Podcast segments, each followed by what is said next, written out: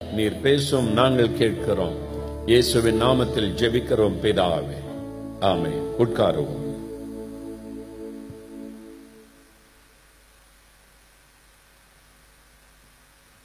ஆதியாகமும் பன்னிரெண்டாம் அதிகாரம் இரண்டாவது வசனம். ஆதியாகமும் பன்னிரெண்டாம் அதிகாரம் இரண்டாவது வசனம். நான் உன்னை பெரிய ஜாதியாக்கி உன்னை ஆசிர்வதித்து உன் பெயரை பெருமைப்படுத்துவேன். நீ ஆசீர்வாதமாய் இருப்பாய்.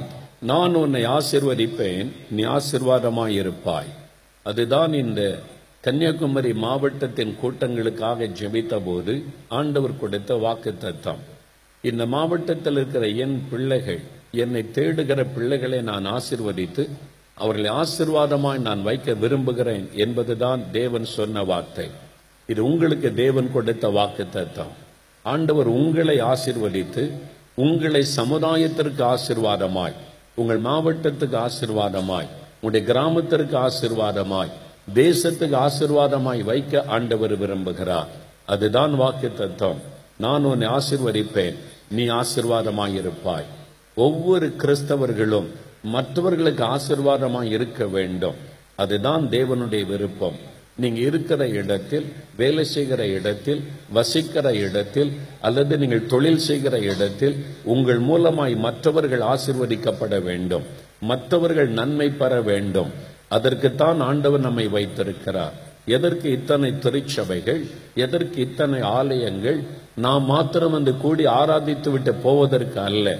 நம்மை சுற்றிலும் இருக்கிற மக்கள் நன்மை பெறுவதற்கு நம்மை சுற்றிலும் இருக்கிற ஜனங்கள் அதன் மூலம் ஆசிர்வதிக்கப்படுவதற்கு தான் ஆண்டவர் சபைகளை ஏற்படுத்தி வைத்திருக்கிறார். நம்ம இந்த உலகத்திற்கு வெளிச்சமாய் வைத்திருக்கிறேன் என்று ஆண்டவர் சொல்லி இருக்கிறார் பூமிக்கு உங்களை உப்பாய் வைத்திருக்கிறேன் என்று இயேசு சொல்லி இருக்கிறார் அதாவது மற்றவர்களுக்கு பிரயோஜனமாய் இருக்கும்படிக்குத்தான் கிறிஸ்தவர்களுடைய வாழ்க்கை ஆலயங்கள் சபைகள் ஊழியங்கள் எல்லாமே. ஆகவே தான் ஆண்டவர் வாக்கு கொடுக்கிறார். நீ ஆசிர்வாதமாய் இருப்பாய் என்பதாக. ஒருவேளை நினைக்கலாம் எனக்கே ஆசிர்வாதம் இல்லையே. நானே சமாதானம் இல்லாமல் தவிக்கிறேன். என் குடும்பமே வறுமையிலும் வேதனையிலும் வியாதியிலும் கஷ்டத்திலும் கலங்குகிறது. நான் இப்படி மற்றவர்களுக்கு ஆசிர்வாதமா இருக்க முடியும் என்று கலங்கலாம். அதனால் தான் ஆண்டவர் சொன்னார் முதலாவது நான் உன்னை ஆசிர்வதித்து மற்றவர்களுக்கு ஆசிர்வாதமாய் மாற்றுவேன். அதற்கு தான் இந்த கூட்டம். உங்களை ஆசிர்வதிப்பதற்காக. முதல் நாளிலும் ஒரு வசனத்தை கொண்டு ஆண்டவர் நம்மோடு பேசினார். அதே வசனத்தை திரும்ப வாசிக்க கேட்போம். யோவான் எட்டாம் அதிகாரம் முப்பத்தி ஆறாவது வசனம். இயேசு சொன்ன அற்புதமான ஒரு வார்த்தை. வாசிக்க கேட்போம். ஆகையால் குமாரன் உங்களை விடுதலையாக்கினால் மெய்யாகவே விடுதலையாவீர்கள். குமாரனாகிய இயேசு கிறிஸ்து உங்களை விடுதலையாக்கினால் மெய்யாகவே விடுதலை ஆவீர்கள். விடுதலையின் ஆசிர்வாதம். நாம் விடுதலையோடு இருந்தால்தான் மற்றவர்களுக்கு உதவி செய்ய முடியும். நாம் அடிமைப்பட்டவர்களாய் நாம் சிறைப்பட்டவளாய் இருந்தால் மற்றவர்களுக்கு உதவி செய்ய முடியாது மற்றவர்களுக்கு ஆசிர்வாதமாய் இருக்க முடியாது. ஆகவே தான் ஆண்டவர் சொல்லுகிறார் நான் உங்களுக்கு மெய்யான விடுதலை கொடுத்து உங்களை ஆசிர்வதிக்க விரும்புகிறேன் என்பதாக. நாம் மெய்யான ஒரு விடுதலை பெற்றுக்கொள்ளும் போது நம் மூலமாக மற்றவர்கள் விடுதலை பெற முடியும் நம் மூலமாக மற்றவர்கள் ஆறுதல் அடைய முடியும் நம் மூலமாக மற்றவர்கள் நன்மை பெற முடியும். ஆகவே தான் ஆண்டவர் சொல்லுகிறார் முதலாவது நான் உங்களுக்கு விடுதலையின் ஆசிர்வாதத்தை கொடுக்க விரும்புகிறேன் என்பதாக. முதல் நாளிலே நாம் அந்த விடுதலையின் சில காரியங்களை குறித்து தியானித்து ஜெபிக்க ஆண்டவர் உதவி செய்தார். என்னென்ன காரியம் மனிதனை அடிமைப்படுத்துகிறது அதிலிருந்து ஆண்டவர் எப்படி விடுதலை கொடுக்கிறார் என்று. இன்றைக்கும் அதனுடைய தொடர்ச்சியாகத்தான் நம்ம பார்க்க போகிறோம். இன்றைக்கு மனிதனை அடிமைப்படுத்துகிற காரியங்கள் என்ன? பாவம் ஒரு பக்கம் மனிதனை அடிமைப்படுத்துகிறது. மதுபான பழக்கம் போதை வஸ்துகள் தவறான பாவ பழக்க வழக்கங்கள் தவறான பாவ சுபாவங்கள் இவைகள் மனிதனை அடிமைப்படுத்தி அவனுடைய பரிசுத்தத்தை கெடுத்து அவனுடைய சமாதானத்தை கெடுத்து அவனுடைய ஆசிர்வாதத்துக்கு தடையாய் மாறிவிடுகிறாரு சில குடும்பங்களை சாபம் அடிமைப்படுத்தி வைத்திருக்கிறது. பரம்பரையாய் நோய்கள் தொடர்ந்து வருகிறது. பரம்பரையாக வறுமை தொடர்ந்து வருகிறது. பரம்பரையாக இழப்புகள் நஷ்டங்கள் தொடர்ந்து வருகிறது. அது சாபத்தினுடைய விளைவு. சாபம் பல குடும்பங்களை அடிமையாக்கி வைத்து அவர்கள் சந்தோஷமாய் வாழ முடியாதபடி மகிழ்ந்திருக்க முடியாதபடி அந்த சாபத்தினால் உண்டான பாதிப்பு பல குடும்பங்களை பாதித்து கொண்டிருக்கிறது. இன்னொரு பக்கத்தில் மனிதனை பாருங்கள் பயம். பயம் அவனை வாட்டுகிறது. வசதி இருக்கிறது வேலை இருக்கிறது உள்ளத்தில் எப்போதும் ஒரு பயம். ஏதோ ஒரு காரியத்தை குறித்த பயம் அல்லது மரணத்தை குறித்த பயம். இப்படி ஒரு அடிமைத்தனம். எல்லாவற்றிற்கு பின்னாலும் அசுத்த ஆவிகள் சாத்தானுடைய வல்லமைகள் இருக்கிறதை நீங்கள் பார்க்க முடியும். நான் வேத வசனத்தில் கவனமாய் வாசிக்கும் போது உலக தோற்றம் முதலே இந்த உலகத்தில் கிரியை செய்கிற பொல்லாத ஒரு வல்லமை உண்டு. அவன் சாத்தான் அவன் பிசாசு என்று வேதத்தில் எழுதப்பட்டிருக்கிறது. அவன்தான் ஒவ்வொரு பிரச்சனைக்கு பின்னாலும் ஒவ்வொரு பாவத்துக்கு பின்னாலும் இருந்து கிரியை செய்து மனுக்கொலத்தை வேதனைப்படுத்துகிறவன் அவன்தான். காரணம் தேவன் மீது அவன் கோபத்தோடு எழுந்தினபடியினால் மனிதர்களை ஆண்டவர் நேசித்து ஆசிர்வதிக்க விரும்பினபடியினால் இந்த மனிதர்களை வேதனைப்படுத்தி தேவனை துக்கப்படுத்த அவன் விரும்பி மனிதர்களுக்கு விரோதமான காரியத்தை அவன் செய்கிறான். மனுக்குலத்தில் உண்டாகிற தீமைக்கெல்லாம் காரணம் பொருளாத இந்த பிசாசானவன் தான் அவன்தான் தீமையான காரியத்தை உண்டு பண்ணி மனிதர்களை அடிமைப்படுத்தி அவருடைய சமாதானத்தை கெடுத்து விடுகிறான். மகிழ்ச்சியை கெடுத்து விடுகிறான். ஆசிர்வாதத்தை கெடுத்து விடுகிறான். ஆகவேதான் ஒவ்வொரு பாவத்துக்கு பின்னாலும் அந்த அசுத்த ஆவியனுடைய கிரியைகள் இருக்கும். ஒரு மனிதன் மதுபானத்துக்கு அடிமைப்பட்டிருந்தால் அது குடிவெறிய ஆவி அவனை அடிமைப்படுத்துகிறது என்ற அர்த்தம். ஒரு மனிதன் விபச்சார பாவத்துக்கு அடிமையாய் இருக்கிறான் என்றால் ஒரு விபச்சார ஆவி அவனை அடிமையாக்குகிறது என்ற அர்த்தம். ஒரு மனிதனுக்குள்ள இச்சையான காரியங்கள் மீது நாட்டம் இருக்கிறது என்றால் அது இச்சையை தூண்டுகிற ஒரு ஆவி அவனை அடிமைப்படுத்துகிறது என்ற அர்த்தம். ஒரு மனிதனுக்குள்ள கோபமும் எரிச்சலும் உண்டாகி குடும்ப சமாதானத்தை பாதிக்கிறது என்று சொன்னால் அது கோபத்தை உண்டாக்குகிற ஒரு பிசாசு. எரிச்சலை உண்டாக்குகிற ஒரு ஆவி ஒரு கணவனுக்கு மனைவி மேல சந்தேகம் மனைவிக்கு கணவன் மேல சந்தேகம் நல்லா இருந்த குடும்ப சந்தேகத்தினால் உடைந்து விட்டது என்று சொல்ல காரணம் சந்தேகத்தின் ஆவி. அது குடும்ப சமாதானத்தை கெடுக்க எழும்புகிற ஆவி. இப்படி ஒவ்வொன்றுக்கு பின்னாலும் அந்த அசுத்த ஆவியினுடைய கிரியைகள் செயல்படுவதை வேத புஸ்தகம் தெளிவாய் நமக்கு சொல்லுகிறது.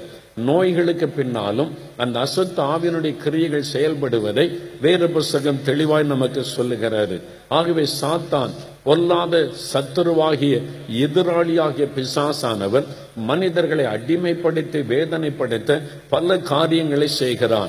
சிலருக்குள்ளே பயத்தை கொண்டு வந்து விதைத்து விடுகிறான். அவங்க பயந்து பயந்து நடுங்கிக் கொண்டிருப்பார்கள். சிலரை கவலைக்குள்ளே அடிமையாக்கி விடுகிறான். கவலை.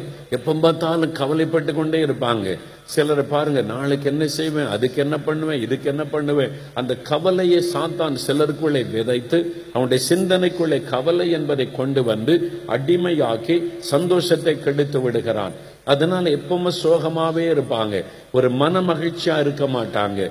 நம்ம எப்பவும் சந்தோஷமா இருக்க வேண்டும் என்று ஆண்டவர் விரும்புகிறார். ஆனால் சாத்தான் நாம் சந்தோஷமா இருப்பதை விரும்புவதே இல்லை அதற்குத்தான் பலவிதமான போராட்டங்களை கொண்டு வந்து நம்மை அடிமைப்படுத்தி சந்தோஷத்தை கெடுக்க அவன் பிரயாசப்படுகிறான் பயத்தை உண்டு பண்ணுகிறான். சில குடும்பத்திலே வறுமை வறுமை என்கிற சாபம் சில குடும்பத்தை அடிமையாக்கி என்ன வருமானம் வந்தாலும் மிச்சம் இல்லை. வீட்டில் ஒரு ஆசிர்வாதமே இல்லை. வீட்டில் ஒரு நல்ல ஒரு சாப்பாடு சாப்பிட முடியல. பிள்ளைகளை நல்ல படிக்க வைக்க முடியல. வருமானம் வருகிறது ஆனால் ஒரு மிச்சம் இல்லை. வருமானம் கஷ்டப்பட்டு சம்பாதித்து வந்தாலும் வீட்டுக்குள்ளே ஒரு மிச்சம் இல்லை. எல்லாமே செலவாகி விடுகிறது. வறுமை என்கிற அந்த பொல்லாத பிசாசனுடைய கிரியை சாப கிரியை மனிதனை அடிமையாக்கி விடுகிறது. சிலரை அசுத்த ஆவிகள் பயப்படுத்துகிற ஆவிகள் பொல்லாத ஆவிகள். இந்த உலகத்தில் மந்திரவாத பில்லி சொன்னியங்கள் உண்டு. வேறு புஸ்தகம் அதை தெளிவாய் சொல்லுகிறது. மந்திரவாதங்கள் பில்லி சூனியங்கள் அது பிசாச வைத்து செய்யக்கூடிய காரியங்கள். ஒரு குடும்பத்தை பாழாக்க ஒரு ஆவியை ஏவி விட்டால் அது பிசாசு. அந்த குடும்பத்தை தாக்கி அந்த குடும்பத்தை சீரழித்து விடுகிறது. பொறாமையின் நிமித்தமாக சில பொல்லாத மனிதர்கள் பணம் கொடுக்கிறதுனால பொறாமை நிமித்தமாய் பில்லிசோனிய மந்திரங்களை செய்து குடும்பங்களை பாழாக்குகிறவர்களும் இந்த உலகத்தில் இருக்கிறார்கள். அது மந்திரத்திலே கிரியை செய்கிற ஆவிகள் அது பில்லிசோனியத்திலே கிரியை செய்கிற ஆவிகள் இவைகளும் குடும்பத்தை அடிமைப்படுத்தி மனிதர்களை வேதனைப்படுத்துகிறது. இப்படி பல விதங்களிலே மனிதர்களை அடிமைப்படுத்தி அவருடைய சந்தோஷத்தை கெடுத்து அவருடைய ஆசீர்வாதத்தை கெடுத்து மனிதர்களை சிறையாக்கி வைக்கத்தான் பிசாசு துடிக்கிறான். அதற்குத்தான் பலவிதமான காரியங்களை அவன் செய்து கொண்டிருக்கிறான். ஒரு பக்கம் அவன் இப்படி கிரிய செய்தாலும் மற்றொரு பக்கம் தேவனுடைய வல்லமை. இயேசு கிறிஸ்து இந்த உலகத்தில் வந்ததின் நோக்கத்தை அவரே சொல்லுகிறார். லூக்கா நான்கு பதினெட்டில் சொல்லும்போது கத்தருடைய ஆவியானவர் என் மீது இருக்கிறார். சிறைப்பட்டவளுக்கு விடுதலையை கூறும்படி அடிமைப்பட்டவளை விடுதலை ஆக்கும்படி நான் வந்திருக்கிறேன் என்று பொல்லாத இந்த பிசாசு மனிதர்களை பாவத்துக்குள்ளே சாபத்துக்குள்ளாக்கி பல தீய பழக்கங்களுக்குள்ள அடிமைப்படுத்தி மனுஷர்களுக்கு விரோதமாய் மனுஷரை எழும்ப பண்ணி மனிதர்களுக்குள்ளே அவர்களுக்கு கேட்டை உண்டாக்கி மனிதர்களை வெறுக்கவும் பகைக்கவும் அடிக்கவும் கொலை செய்யவும் தூண்டி எழுப்புகிறான். இந்த பிசாசனுடைய கிரியைகளை அழித்து மனுக்கொலத்தை விடுதலையாக்கி ஆசிர்வதிக்க தேவன் மனிதனாக இந்த உலகத்தில் வந்தார். அவரே மனிதனாக அவதரித்து இந்த உலகத்தில் வந்தார். அவர்தான் ஆண்டவர் இயேசு கிறிஸ்து. அவர் பரிசுத்தம் உள்ளவர் மனிதன் விடுதலை பெற வேண்டுமானால் இந்த மனிதனுக்கு இந்த விடுதலை உண்டாக வேண்டுமானால் ஒரு பரிசுத்தமுள்ள ரத்தம் சிந்தப்பட வேண்டும். ஒரு பரிசுத்த பலி கொடுக்கப்பட்ட ஆக வேண்டும். ஒரு பரிசுத்த பலியின் மூலமாகத்தான் இந்த சாபக்கேடுகள் பாவக்கேடுகள் மாற முடியும். ஆகவே ஆண்டவர் உலகத்திலே மனிதனை தேடினால் பரிசுத்தமுள்ள மனிதன் ஒருவனும் இல்லை. நாம் எல்லாருமே பாவம் செய்து தேவ மகிமை இழந்து போனோம். ஆகவே ஆண்டவர் பார்க்கிறார் உலகத்தில் பரிசுத்தமான மனிதன் இல்லை. எல்லோருமே பாவத்திலே பிறக்கிறபடியினால் பாவ சுபாவம் அவனுக்குள் இருக்கிறது. ஆகவே பரிசுத்த பலி கொடுக்கப்பட்டால்தான் இந்த மனிதர்கள் விடுவிக்கப்பட முடியும். ஆகவே காணக்கூடாத இறைவன் ஒருவரும் சேரக்கூடாத ஒளியிலே வாசம் பண்ணுகிறவர் ஏக சக்கராதிபதியாய் அண்ட சராசரங்களை சரிஸ்தித்து ஆளுகை செய்கிற கத்த அவரே மனிதனாக இந்த உலகத்தில் இறங்கினார். அவர்தான் மனித அவதாரம் எடுத்து வந்த இயேசு கிறிஸ்து. ஆகவே தான் வேதம் சொல்லுகிறது என்னை காண்கிறவன் காணக்கூடாத இறைவனை காண்கிறான் என்று சொன்னவர் இயேசு மாத்திரம்தான். என்னை பார்க்கிறவன் இறைவனை பார்க்கிறான் என்று இந்த உலகத்தில் சொன்ன ஒரே ஒருவர் இயேசு மாத்திரம்தான். அவர்தான் தேவன் இந்த உலகத்தில் மனிதனாய் வந்தார் பரிசுத்தமாய் வாழ்ந்தார். அவர் மனுஷ ரூபத்தில் வெளிப்பட்டிருந்த போதிலும் பரிசுத்த ஆவியினால் உண்டாக்கப்பட்டு ஒரு பரிசுத்தமுள்ள தேவனாய் அவதரித்து பரிசுத்தமாய் வாழ்ந்தார். முப்பத்தி மூன்றரை ஆண்டு காலம் உலக வாழ்க்கையில் அவர் பாவம் செய்யவில்லை அவர் வாயில வஞ்சனை காணப்படவும் இல்லை. என்னிடத்தில் பாவம் உண்டென்று உங்களில் யார் என்னை குற்றப்படுத்த கூடும் என்று தைரியமாய் கேட்ட ஒருவர் இயேசு மாத்திரம்தான். ஒரு பரிசுத்த வாழ்க்கை வாழ்ந்தார். என்றால் அவருடைய பரிசுத்தமுள்ள ரத்தம் சிந்தப்பட வேண்டும். குறித்த காலம் வந்த பொழுது சிலுவிலை மறிக்க தன்னை ஒப்பு கொடுத்தார் சிலுவிலை தன் கடைசி சொட்டு ரத்தம் மறைக்கும் சிந்தினார். ஏன் அவருடைய ரத்தம் சிந்தப்பட வேண்டும்? கடைசி சொட்டு ரத்தம் மறைக்கும் ஏன் சிந்தப்பட வேண்டும்? பொதுவாக ஆரோக்கியமான ஒரு மனிதனை சிலுவையில் அறைந்தால் பதினோரு மணி நேரம் அந்த சிலுவையில தொங்கி மறிப்பானாம். ஒரு ஆரோக்கியமான மனிதன் பதினோரு மணி நேரம் சிலுவில் தொங்கிக் கொண்டிருப்பான். ஆனால் இயேசு ஆறு மணி நேரம் சிலுவில் தொங்கி தன் ஜீவனை விட்டார். காரணம் அவர் சிலுவையில அவரே தன்னை அறைய ஒப்பு கொடுத்தார் அவரே தன் ஜீவனை கொடுத்தார் என்று வேதம் சொல்லுகிறாரு அவர் தன்னுடைய ரத்தம் முழுவதையும் சிந்தினார். அவர் மறித்தபோது அந்த போர் வீரன் ஆச்சரியப்பட்டான். இவ்வளவு சீக்கிரத்தில் எப்படி மறிக்க முடியும்? அவர் மறித்து விட்டாரா? மயக்கத்தில் இருக்கிறாரா என்று பார்க்க ஈட்டினால் விழாவிலை குத்தின போது அந்த ஈட்டி இயேசுடைய இருதயத்தை துளைத்தது அதிலிருந்த ரத்தமும் தண்ணீரும் வெளிவந்தது. என்னால் அதற்கு பிறகு ரத்தம் இல்லை. கடைசி சொட்ட ரத்தமும் அவருடைய இருதயத்தில் வெளியே வந்துவிட்டது என்று வேதம் சொல்லுகிறாரு ஏன் அப்படி ரத்தம் சிந்த வேண்டும்? அந்த ரத்தத்தின் மூலமாகத்தான் மனுக்குலத்திற்கு விடுதலை இந்த சாப கட்டுகளில் இந்த விடுதலை பாம்பத்தில் இந்த விடுதலை இந்த சாத்தானின் பிடியில் இந்த மனு மக்களுக்கு விடுதலை. அதற்காக இயேசு சிலுவையில வெற்றி சிறந்தார். சிலுவில் அவர் சிந்தன ரத்தத்தின் மூலமாய் சாத்தானுடைய வல்லமையை உறிந்து கொண்டார். சாத்தானுடைய தலையை மிதித்தார். பிசாசை காலின்களை நசுக்கினார். மரணத்தை ஜெயித்து மூன்றாவது நாள் உயிரோடு கூட எழுந்து மறித்தேன். ஆனாலும் இதோ சதா காலங்களில் நான் உயிரோடு இருக்கிறேன் என்று சொன்னார். இந்த உலகத்தில் மறித்து இன்றைக்கும் உயிரோடு இருக்கிற ஒரே ஒருவர் இயேசு மாத்திரம்தான். அவர் ஒருவர் தான் சவால் விட்டார் மறித்தேன். ஆனாலும் நான் சதா காலங்களில் உயிரோடு இருக்கிறேன் என்று சொன்ன ஒரே ஒருவர் இயேசு மாத்திரம்தான். ஏனென்றால் அவர் மனு குலத்திற்காக மனிதர்களை பாவ சாபத்தில் இருந்து விடுதலையாக்க சிலுவையிலே மறித்து சாத்தானுடைய தலையை மிதித்தவராக உயிர்த்தெழுந்தார். ஆகவேதான் இயேசு என்கிற நாமத்துக்கு தான் பிசாஸ் இன்றைக்கு பயப்படுகிறான். இயேசுவை பெயரை சொன்னாலே சாத்தான் நடுங்குகிறான். ஏனென்றால் அவர் பரிசுத்தமுள்ள ரத்தத்தை சிந்தி மரணத்தை ஜெயித்த உயிரோடு கூட எழுந்தவர். நமக்காக உங்களுக்காக உங்களுக்கு ஒரு விடுதலையின் வாழ்க்கை கொடுப்பதற்காக தன்னை பலியாய் கொடுத்த உயிர்த்தெழுந்தவர். ஆகவே அவர் மூலமாக நமக்கு விடுதலை. முதலாவது ஒரு மூன்று காரியத்தை நீங்கள் விடுதலை உள்ள மகிழ்ச்சியான வாழ்க்கை வாழுவதற்கு நான் சொல்ல விரும்புகிறேன். முதலாவது தேவனுடைய வசனம் சொல்லுகிறபடி யோவான் எட்டு முப்பத்தி ஆறில் வாசிக்கிறபடி இயேசு கிறிஸ்து உங்களை விடுதலை ஆக்கும்போது மெய்யான விடுதலை. அது இயேசுவினால் உண்டாகின விடுதலை. அவருடைய ரத்தத்தின் மூலமாய் உண்டாகிற விடுதலை. அதற்குத்தான் சிலுவையில் அவர் ரத்தம் சென்றினார் ஒரு மனிதன் இயேசுவை விசுவாசித்து என் பாவங்கள் சாபங்களை இயேசு சிறைவிலை சுமந்து விட்டார். இந்த இயேசுவின் மூலமாய் எனக்கு விடுதலை என்று இயேசுவை நெருங்கி வரும்போது அந்த விசுவாசம் இயேசுவின் மீது வைக்கிற விசுவாசம் அங்கே ஆண்டவருக்கு பணம் கொடுக்க தேவையில்லை உங்களுடைய பொருளை கொடுக்க தேவையில்லை அவர் மேல வைக்கிற விசுவாசம். இயேசு எனக்காக மறித்தார் ரத்தம் சிந்தினார் மறித்து உயிர்த்தெழுந்தார் என்கிற விசுவாசம். அந்த விசுவாசத்தோடு வரும்போது இயேசு கிறிஸ்துவின் ரத்தம் சகல பாவங்களை நீக்க நம்மை சுத்திகரிக்கும். வசனம் சொல்லுகிறது கலாத்தியர் முதலாம் அதிகாரம் நான்காம் வசனத்தை வாசித்து பாருங்கள்.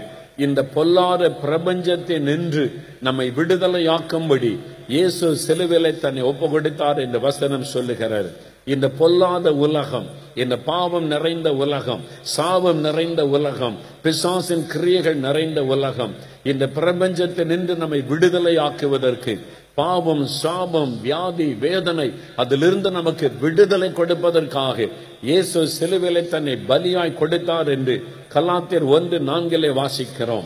வேத புஸ்தகத்தில் தீர்த்த இரண்டாம் அதிகாரம் பதினான்காம் வசனம் சொல்லுகிறாரு நம்மை சகல அக்கிரமத்தில் இருந்து விடுதலை செய்வதற்காக. நம்ம எல்லா பாவத்திலிருந்து விடுதலை செய்து ஒரு பரிசுத்தமுள்ள ஜனமாய் வாழுவதற்காக நற்கிரியைகளை செய்கிறவளாய் மாற்றுவதற்காக இயேசு சிலுவிலை தன்னை ஒப்பு கொடுத்தார் என்று வேத வசனம் நமக்கு சொல்லுகிறாரு ஆகவே அந்த ரத்தத்துக்குள் நீங்கள் வந்துவிட வேண்டும். இயேசுவே உடைய ரத்தத்தினால் என்னை கழுவும். இனிமேல் இந்த பாவம் எனக்கு வேண்டாம். இந்த பாவ குணங்கள் எனக்கு வேண்டாம்.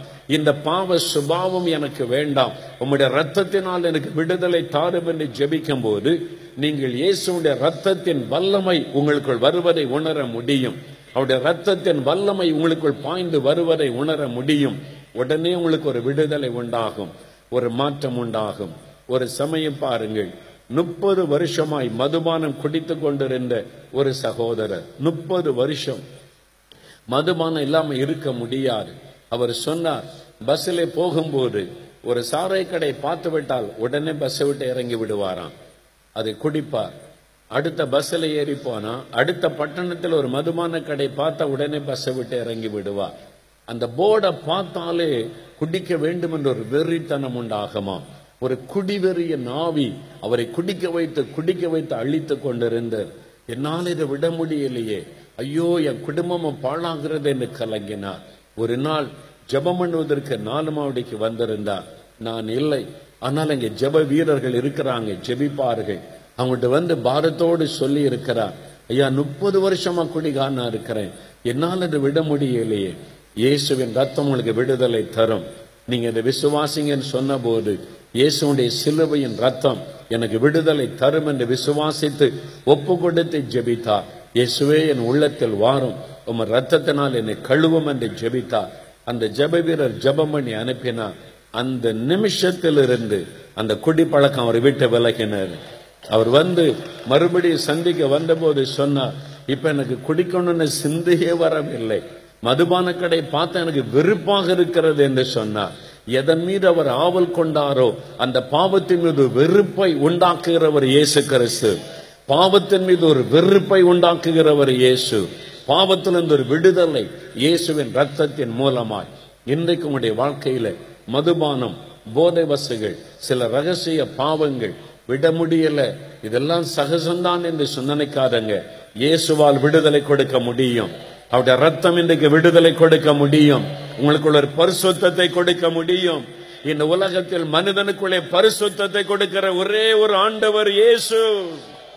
காரணம் அவர் பரிசுத்தமாய் வாழ்ந்தார். தன் பரிசுத்தமுள்ள ரத்தத்தை சிலுவையிலே சிந்தினார். நம்மை பரிசுத்த ஜாதியாய் மாற்ற விரும்புகிறார். உங்களை ஒப்பு கொடுங்க இன்னைக்கு ஒப்பு கொடுங்க ஒரு நாள் ஒப்பு கொடுத்தலோடு நின்று விடக்கூடாது தினமும் உங்க வீட்டுல காலையில எழுந்த உடனே ஆண்டோடைய சமூகத்தில் முழங்கால் படியிட்டு ஆண்டவரே உம்முடைய ரத்தத்துக்குள்ள என்னை ஒப்பு கொடுக்கிறேன்னு சொல்லுங்க. என் ஆவி ஆத்தமா சரீரத்தை உம்முடைய பரிசுத்தமுள்ள ரத்தத்துக்குள்ள நான் ஒப்பு கொடுக்கிறேன் என் குடும்பத்தை நான் ஒப்பு கொடுக்கிறேன் என் மனைவி பிள்ளைகள் என் கணவர் எங்க வீட்டை உம்முடைய ரத்தத்துக்குள்ள ஒப்பு கொடுக்கிறேன் இயேசு கிறிஸ்துவின் ரத்தம் வல்லமையுள்ள பரிசுத்தமுள்ள ரத்தம் அதனால் அந்த ரத்தத்தை சொல்லி ஜெபம் பண்ணுங்கள். உங்களுடைய பிள்ளைகள் உங்களுடைய பிள்ளைகளுடைய தலையில கை வைத்து பெற்றோர் சொல்லுங்க என் குழந்தைகளை இயேசுவின் ரத்தத்துக்குள் ஒப்பு கொடுக்கிறேன் அன்றுவரே உங்களுடைய ரத்தத்தின் பாதுகாப்புக்குள் உங்களை வைத்துக் கொள்ளும். ஏனென்றால் எங்கு பார்த்தாலும் பிசாசனுடைய ஆதிக்கங்கள் பாவத்தை செய்ய வைக்கிற ஆவிகள் கிரியை செய்கிறது. சாபத்தை கொண்டு வருகிற ஆவிகள் கிரியை செய்கிறது. பில்லிசோனிய மந்திர ஆவிகள் கிரியை செய்கிறது. அவைகள் நம் மீது பலன் செய்யாமல் இருக்க வேண்டுமானால் இயேசுடைய ரத்தத்துக்குள்ள நம்ம இருக்கணும். இயேசு எப்போது நம்ம கூட இருக்கணும். அதனால வெளியே போகும்போது பைபிள் வாசித்து ஜெபம் பண்ணிட்டு போங்க. ஒவ்வொருவரும் வேதத்தை வாசித்து ஜெபிக்காம வீட்டை விட்டு வெளியே போகாதிருங்கள். உங்களுடைய குடும்பத்துல குடும்ப ஜெபம் வையுங்க. எங்க குடும்பத்தையே இயேசுடைய ரத்தத்துக்குள் ஒப்பு கொடுக்கிறேன்னு சொல்லுங்க. அந்த இயேசு கிறிஸ்துவின் ரத்தம் உங்களை பாதுகாக்கும். அந்த இயேசுடைய ரத்தத்தின் வல்லம் உங்க வீட்டுக்குள்ள இருக்கும்போது ஆயிரம் பேர் ஒன்னு சேர்ந்து மந்திரவாதம் பண்ணா கூட உங்க வீட்டுக்குள்ள அந்த பிசாசால நுழைய முடியாது. இயேசுடைய ரத்தத்தின் வல்லமையை தாண்டி எந்த பிசாசும் உள்ளே நுழைய முடியாது. அதனால வெளிப்படுத்தின விசேஷம் பன்னிரெண்டாம் அதிகாரம் பதினோராம் வசனம் சொல்லுகிறது. ஆட்டுக்குட்டியானவரின் ரத்தம் அதாவது இயேசுவின் ரத்தத்தினால் சாத்தானை ஜெயித்தார்கள். அவனை சாத்தானை ஜெயிக்க முடியும். மந்திரவாதத்தை ஜெயிக்க முடியும். தில்லி சூனியத்தை ஜெயிக்க முடியும். நீங்க எங்க ஓட தேவையில்லை. முழங்கால் படியிட்டு இயேசுவின் ரத்தத்தை சொல்லுங்க. இயேசுவின் ரத்தத்தை வீட்டுக்குள்ளே தெளிக்கிறேன்னு சொல்லுங்க. இயேசுடைய ரத்தத்துக்குள்ள என் குடும்பத்தை ஒப்பு கொடுக்கிறேன்னு சொல்லுங்க. அதுக்காக எதையும் நீங்க கொண்டு வந்து அப்ப நிறைய வீடு முழுந்த தண்ணி தெளிக்கணுமா? ஒன்னும் அவசியம் இல்லை. முழங்கால் படிட்டு விசுவாசத்தோட இயேசுவே உம்முடைய ரத்தத்தை என் தெளிக்கிறேன். என் குடும்பத்தின் மேல உம்முடைய ரத்தத்தின் பாதுகாப்பர்கள் சொன்னால் போதும். அந்த நீங்க சொல்லுகிற வாயிலிருந்து வருகிற வார்த்தை ஆண்டவர் கனப்படுத்துவார். அதனால தினமும் அப்படி ஜெபம் பண்ணுங்க. உங்களுடைய குடும்பத்தை ஆண்டோட ரத்தத்துக்குள் ஒப்பு கொடுத்து ஜெபம் பண்ணுங்க. ஆண்டவர் விடுதலையோடு உங்களை நடத்துவார். மன மகிழ்ச்சியோடு உங்களை நடத்துவார். அலையலூயா பயம் மன அழுத்தம் எல்லாம் மாறும். டிப்ரெஷன் மன அழுத்தம். அது மாதிரி சொல்லி கொண்டிருக்கிற மக்கள் அநேகம் உண்டு. இயேசுகிட்ட வாங்க. உங்களுடைய பாரத்தை விடுதலை சொல்லுங்க. இயேசுவே உங்களுடைய ரத்தத்தின் வல்லமை என் மேல இறங்கட்டும்னு சொல்லுங்க. டிப்ரெஷனை கொண்டு வருகிறது ஒரு ஆவி. முதல்ல கவலையில் ஆரம்பிக்கும். அந்த கவலைக்கு இடம் கொடுத்து இடம் கொடுத்து இடம் கொடுத்து சிந்திக்க ஆரம்பிச்சுட்டா சாத்தான் உள்ளே நுழைந்து மன அழுத்தத்தை கொண்டு வந்து அதான் டிப்ரெஷன். பிசாசுக்கு இடம் கொடாதங்கள் இந்த வேதம் சொல்லுகிறார். அதனால தான் இயேசு திரும்ப திரும்ப சொல்றார் கவலைப்படாதங்க. ஒன்றுக்கும் கவலைப்படாதங்க. ஆண்டவர் சொல்லுகிறார் எப்படிங்க கவலைப்படாம இருக்க முடியும்? இவ்வளவு பண தேவை இருக்கு கடன் பிரச்சனை இருக்குது பிள்ளைகளை படிக்க வைக்கணும் வியாதி வந்துட்டு. ஆண்டவர் சொல்றாரு நான் இருக்கெல்லாம் உனக்கு உன் கவலைகளை என் மீது வைத்து விடு ஜெபிக்க பழகுங்க. உடனே உடனே முழங்கால் படிட்டு எல்லாவற்றையும் ஆண்டவருக்கு தெரியப்படுத்துங்க. இயேசுவே இதுதான் என் கவலை இதுதான் என் துக்கம். நீங்க பொறுப்படுத்திக் கொள்ளுங்க. ஏசு ஆயத்தமா இருக்கிறார். நீங்க ஜெபிக்காததுனால தான் கவலை உங்களை சூழ்ந்து கொள்ளுகிறாரு ஆண்டவுடைய பாதத்துக்கு நீங்க போகாததுனால தான் கவலை உங்களை பிடித்து கொள்ளுகிறாரு கவலையில மூழ்கி விடாதிருங்க. கவலையை மேற்கொள்ளணும். அதற்கான வழிகளை இயேசு நமக்கு சொல்லி கொடுத்திருக்கிறார். கவலைப்படாதிருங்கள் என்று சொல்லுகிறார். ஒன்றுக்கும் கவலைப்படாதீர்கள் என்று சொல்லுகிறார். காரணம் உங்களுக்காக கவலைப்பட இயேசு இருக்கிறார். அவர் பார்த்து கொள்ளுவார் தேவைகளை அவர் சந்திப்பார். பிள்ளைகளை அவர் ஆசிர்வதிப்பார். தொழிலை அவர் ஆசிர்வதிப்பார். அவரை நம்பி சார்ந்து கொள்ள பழகுங்க. பேருக்கு ஒரு ஜெபம் பண்ணிட்டு உங்க இஷ்டப்படி வாழ்றதுனால தான் விடுதலை இல்லை. பேருக்காக ஞாயிற்றுக்கிழமை சர்ச்சுக்கு போயிட்டு அதன்படி இஷ்டப்படி நீங்க செய்யறதுனால தான் உங்களுடைய வாழ்க்கையில நிம்மதி இல்லை சமாதானம் இல்லை. இயேசுவோடு ஐக்கியப்பட பழகுங்க. இயேசுவோடு கூட பேச பழகுங்க. இயேசுவோடு தினந்தரம் வேதத்தை வாசித்து தியானித்து ஜெபிக்க பழகுங்க உங்க வீட்டை விட்டு வெளியே போறதுக்கு முன்னால முழங்கால் படியிட்டு சில நிமிட நேரம் ஆண்டவர்கிட்ட பேசுங்க. நீங்க அப்படி ஜெபிக்க பழகினாலே இயேசுடைய ரத்தத்தின் வல்லமைக்குள்ளே வந்து விடுவீர்கள். எந்த தீய வல்லமையும் உங்களை தொட முடியாது. எந்த கவலையும் உங்களை மேற்கொள்ள முடியாது. கவலையை நீங்கள் ஜெயித்தவர்களாயிருப்பீங்க. எப்பவும் நீங்க சந்தோஷமாயிருப்பீங்க. அல்லேலூயா. எத்தனை பாடுகள் வந்தாலும் உங்கள் சந்தோஷத்தை யாரும் திருட முடியாது. அப்படிப்பட்ட ஒரு ஆசிர்வாதத்தை தருகிறவர் இயேசு. அதுக்குள்ள நீங்க வரணும். அவருக்குள்ள நீங்க வரணும். அவருக்குள்ள ஒப்பு கொடுக்கணும். உங்க வீடு ஒரு ஜப வீடா மாறணும். உங்க வீட்டுல துதி சத்தம் கேட்கணும். நல்ல பாட்டு பாடி துதித்தை ஜெபிக்க ஆரம்பிங்க. இயேசுடைய ரத்தத்துக்குள்ள குடும்பத்தை ஒப்பு கொடுங்க. எந்த தீய வல்லமையும் சாத்தானுடைய வல்லமையை மேற்கொள்ள முடியாது. நீங்க விடுதலை உள்ள ஒரு மகிழ்ச்சியான சந்தோஷமான வாழ்க்கை வாழுவீங்க. அலையலூயா கப்பல்ல வேலை செய்கிறவர்கள் அநேகர் உண்டு. இங்க இருந்து கூட இந்த மாவட்டத்தை சார்ந்து கூட இருக்கலாம். ஒரு சகோதரர் பாருங்க கப்பல்ல வேலை செய்து கொண்டிருந்தார். அவர் ஆறு மாசம் கப்பல்ல இருந்துட்டு நல்ல பணத்தோடு சம்பாத்தியம் பண்ணி வருவார். குடும்பம் நல்லா இருந்தது. சிலர் நல்லா இருந்தாலே சிலருக்கு பிடிக்காது. நம்ம நல்லா இருந்தாலே சிலருக்கு பிடிக்காது. ஆமா அவ்வளோதான் அது அந்த ஊரில் யாருக்கோ பிடிக்கல. பொறாமை. மந்திரவாரம் பண்ணிட்டான். இவன் நல்லா இருக்கக்கூடாது. இவன் நான் மட்டும் நல்ல சம்பளம் வாங்கி நல்லா இருக்க நல்லா இருக்கக்கூடாது. அது மாதிரி மந்திரவாரம் பண்ணிட்டான். கப்பலில் போய் வேலைக்கு போனார். கப்பலில் இன்ஜினியர் அந்த மிஷின் எல்லாம் கவனிக்கிற அவருடைய என்ஜின் எல்லாம் கவனிக்கிற இன்ஜினியர் வேலை செய்ய போய் நின்றா அசுத்த ஆவிகள் வரிசையாக வருமா? சின்ன குட்டி சாசிலிருந்து பெருசு வரைக்கும் வரிசையாக கீவில் வந்து அவர் கண்ணுக்கு தெரியும். அது வந்து பேசும். கெட்ட வார்த்தைகளாக பேசும் திட்டும் அந்த காதல் அவருக்கு கேட்கும். அவ்வளோதான் கண்ணை மூடினாலும் தெரியுது கண்ணை திறந்தாலும் தெரியுது. அப்படியே அதுக்கு அப்படியே கடந்து போயிடும். ரூமில் வந்து படுக்க வந்தா கண்ணை மூடினா அந்த அசுத்த ஆவிகள் வந்து வரிசையாக நிற்குமா அப்படியே பேசும் திட்டம் அந்த அசுத்த ஆவி. அந்த மந்திரத்தினால உண்டான பாதிப்பு. அதனால தூங்க முடியல வேலை செய்ய முடியல நிம்மதியாக இருக்க முடியல. பெரிய இது யார்கிட்ட சொல்ல முடியும்? யார் சொன்னால் நம்புவாங்க? ரொம்ப கலக்கம். வேலை செய்ய முடியாத சூழ்நிலை. அதனால அவர் கொஞ்ச நாள் சமாளித்து பார்த்தார் முடியலை. இந்த வேலையை விட்டுறலாம் அப்படின்னு சொல்லி. அதுதான் பிசாசுடைய தந்திரம். அவருடைய வேலையை அழிக்கணும் என்பதாக அதனால கல்கத்தாவில் தான் அவருடைய கம்பெல் கம்பெனியுடைய ஆஃபீஸ் இருக்கிறார். ரிசைக்னேஷன் லெட்டர் எழுதி கொண்டு அவர் போனார். ரொம்ப துக்கமாக போன போது அங்கே இன்னொரு நண்பரை தற்செயலாக சந்தித்தார். அவரும் கப்பலில் வேலை செய்கிறவர். என்ன ஒரு மாதிரி துக்கமா இருக்கீங்கன்னு மெதுவா விசாரித்தா. அவர் சொன்னார் எனக்கு இந்த மாதிரி பிரச்சனை யாருகிட்ட அதை சொல்ல முடியும்? யார் இதை நம்புவாங்க? நம்பும்படியா இருக்குது. ஆனா நான் பாதிக்கப்பட்டு கொண்டிருக்கிறேன். என்னால வேலை செய்ய முடியல தூங்க முடியல. அந்த அசுத்த ஆவிகள் வந்து இப்படிலாம் என்னை பண்ணுகிறாரு அதனால ரிசைன் பண்ண போகிறேன்னு சொன்னார். அவர் சொன்னார் வேண்டாங்க இதுக்கெல்லாம் ரிசைன் பண்ண வேண்டாம். இதிலிருந்து விடுதலை கொடுக்கிற ஒருவர் இருக்கிறார். நீங்க அவரை தேடினீங்கன்னா உங்களுக்கு விடுதலை ஆயிரும். அப்படின்னு சொன்ன யாருங்க விடுதலை கொடுப்பா? நான் சொன்னா இயேசுன்னு ஒருத்தர் இருக்கிறாரு. அவர் உங்களுக்கு விடுதலை தந்துருவாரு. அதுக்கு நான் என்ன பண்ணணும்னு கேட்டான் எங்க இருக்கிறீங்க சென்னையில? சென்னையில ராயபுரத்தில் எனக்கு தெரிஞ்ச ஒரு ஊழியக்காரர் இருக்கிறார் ஒரு பாஸ்டர். ஜேம்ஸ் பால்ராஜின்னு ஒரு பாஸ்டர் இருக்கிறாரு. நீங்க அவரை போய் சந்திங்க. அவர் உங்களுக்கு பிரார்த்தனை பண்ணுவார் சரியாயிரும்னு. அப்படியான்னு சொல்லி சென்னைக்கு வந்தார் அவர் ஒரு கிறிஸ்தவர் அல்லாத நண்பர். அந்த அட்ரஸை தேடி கண்டுபிடிச்சு போனார். அந்த ஜேம்ஸ் பால்ராஜ் என்கிற பாஸ்டர் அவர் எனக்கு நல்ல பழக்கம். நல்ல ஒரு தெய்வ மனிதர் பாஸ்டராக இருக்கிறார். மாறினார் சர்ச்சில். அவர்கிட்ட போனார். போய் விஷயத்தை சொன்னார். ஐயா இதான் என் பிரச்சனை. அவர் சொன்னார் இயேசுடைய சிலுவையில் சிந்தின ரத்தத்தின் மூலம் பிசாசின் கிரியை அழித்து விட்டான் அவருடைய ரத்தத்தினால உங்களுக்கு விடுதலைன்னு சொல்லி. நான் என்ன பண்ணணும்னு கேட்டேன். இயேசு உள்ளத்தில் ஏற்றுக்கொள்ளுங்க. அவரை விசுவாசிங்க போதும். சின்ன ஜெபம் சொல்லி கொடுத்தார் ஜபிதா. ஐயா இனிமே அந்த அந்த ஆவியெல்லாம் வந்தா நான் என்ன பண்ணணும்? அவர் சொன்னார் இயேசுவின் ரத்தம்னு சொல்லுங்க. இயேசுவின் ரத்தத்தை தெளிக்கிறேன்னு சொல்லுங்க. உன் வாய்னால சொல்லுங்க போதும். அது போதுமா ஐயான்னு சொன்னார். அதுதான் மந்திரம். போங்கன்னு சொன்னார். இவர் போனார். மறுபடியும் அந்த ஆவி வரிசையா வந்து நின்றார். அது பேச ஆரம்பிச்ச உடனே சொன்னார் இயேசுவின் ரத்தத்தை தெளிக்கிறேன். இயேசுவின் ரத்தம் ஜெயம். சொன்ன உடனே வந்த வேகத்துல ஓட ஆரம்பித்து விட்டார். அத்தனை பிசாசுகளும். அதோட போனது போனதுதான். இவன் இயேசுவின் ரத்தத்துக்குள்ள வந்துட்டானே.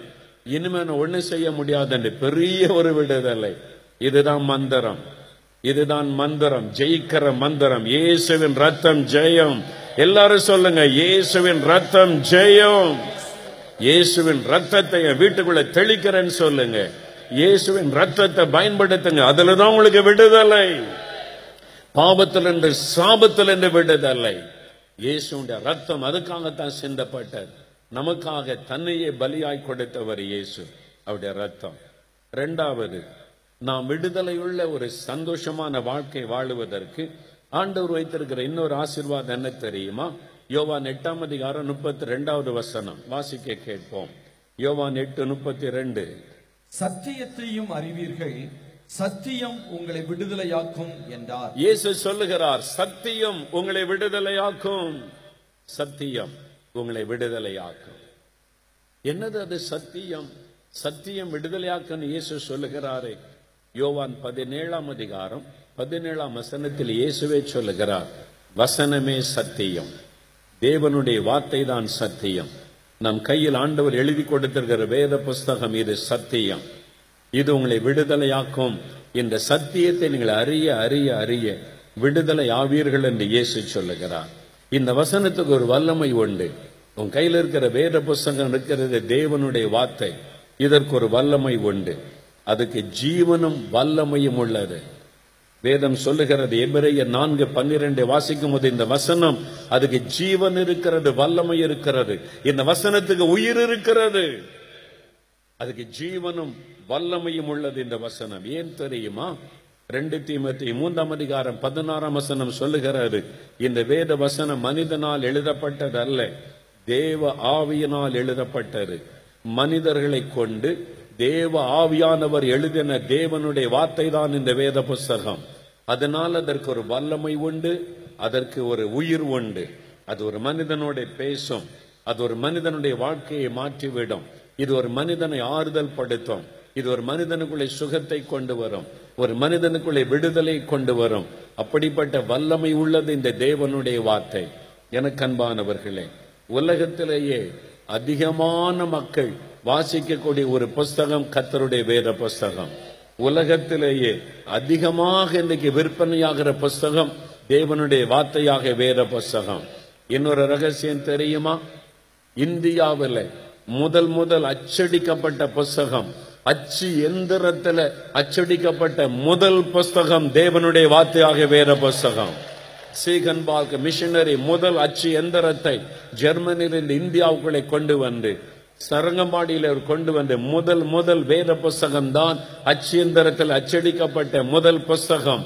தமிழ் புஸ்தகம் வேத புஸ்தகம் தான். இந்த புஸ்தகத்திற்கு அவ்வளவு பெரிய ஒரு மரியாதை உண்டு. காரணம் இது தேவனுடைய வார்த்தை. எனக்கு அன்பானவர்களே இது மனிதர்களுடைய வாழ்க்கையை மாற்றிவிடும். இதை வாசிக்க வாசிக்க அந்த வசனம் உங்களோட பேசும். உங்களுடைய வாழ்க்கையை மாற்றிவிடும்.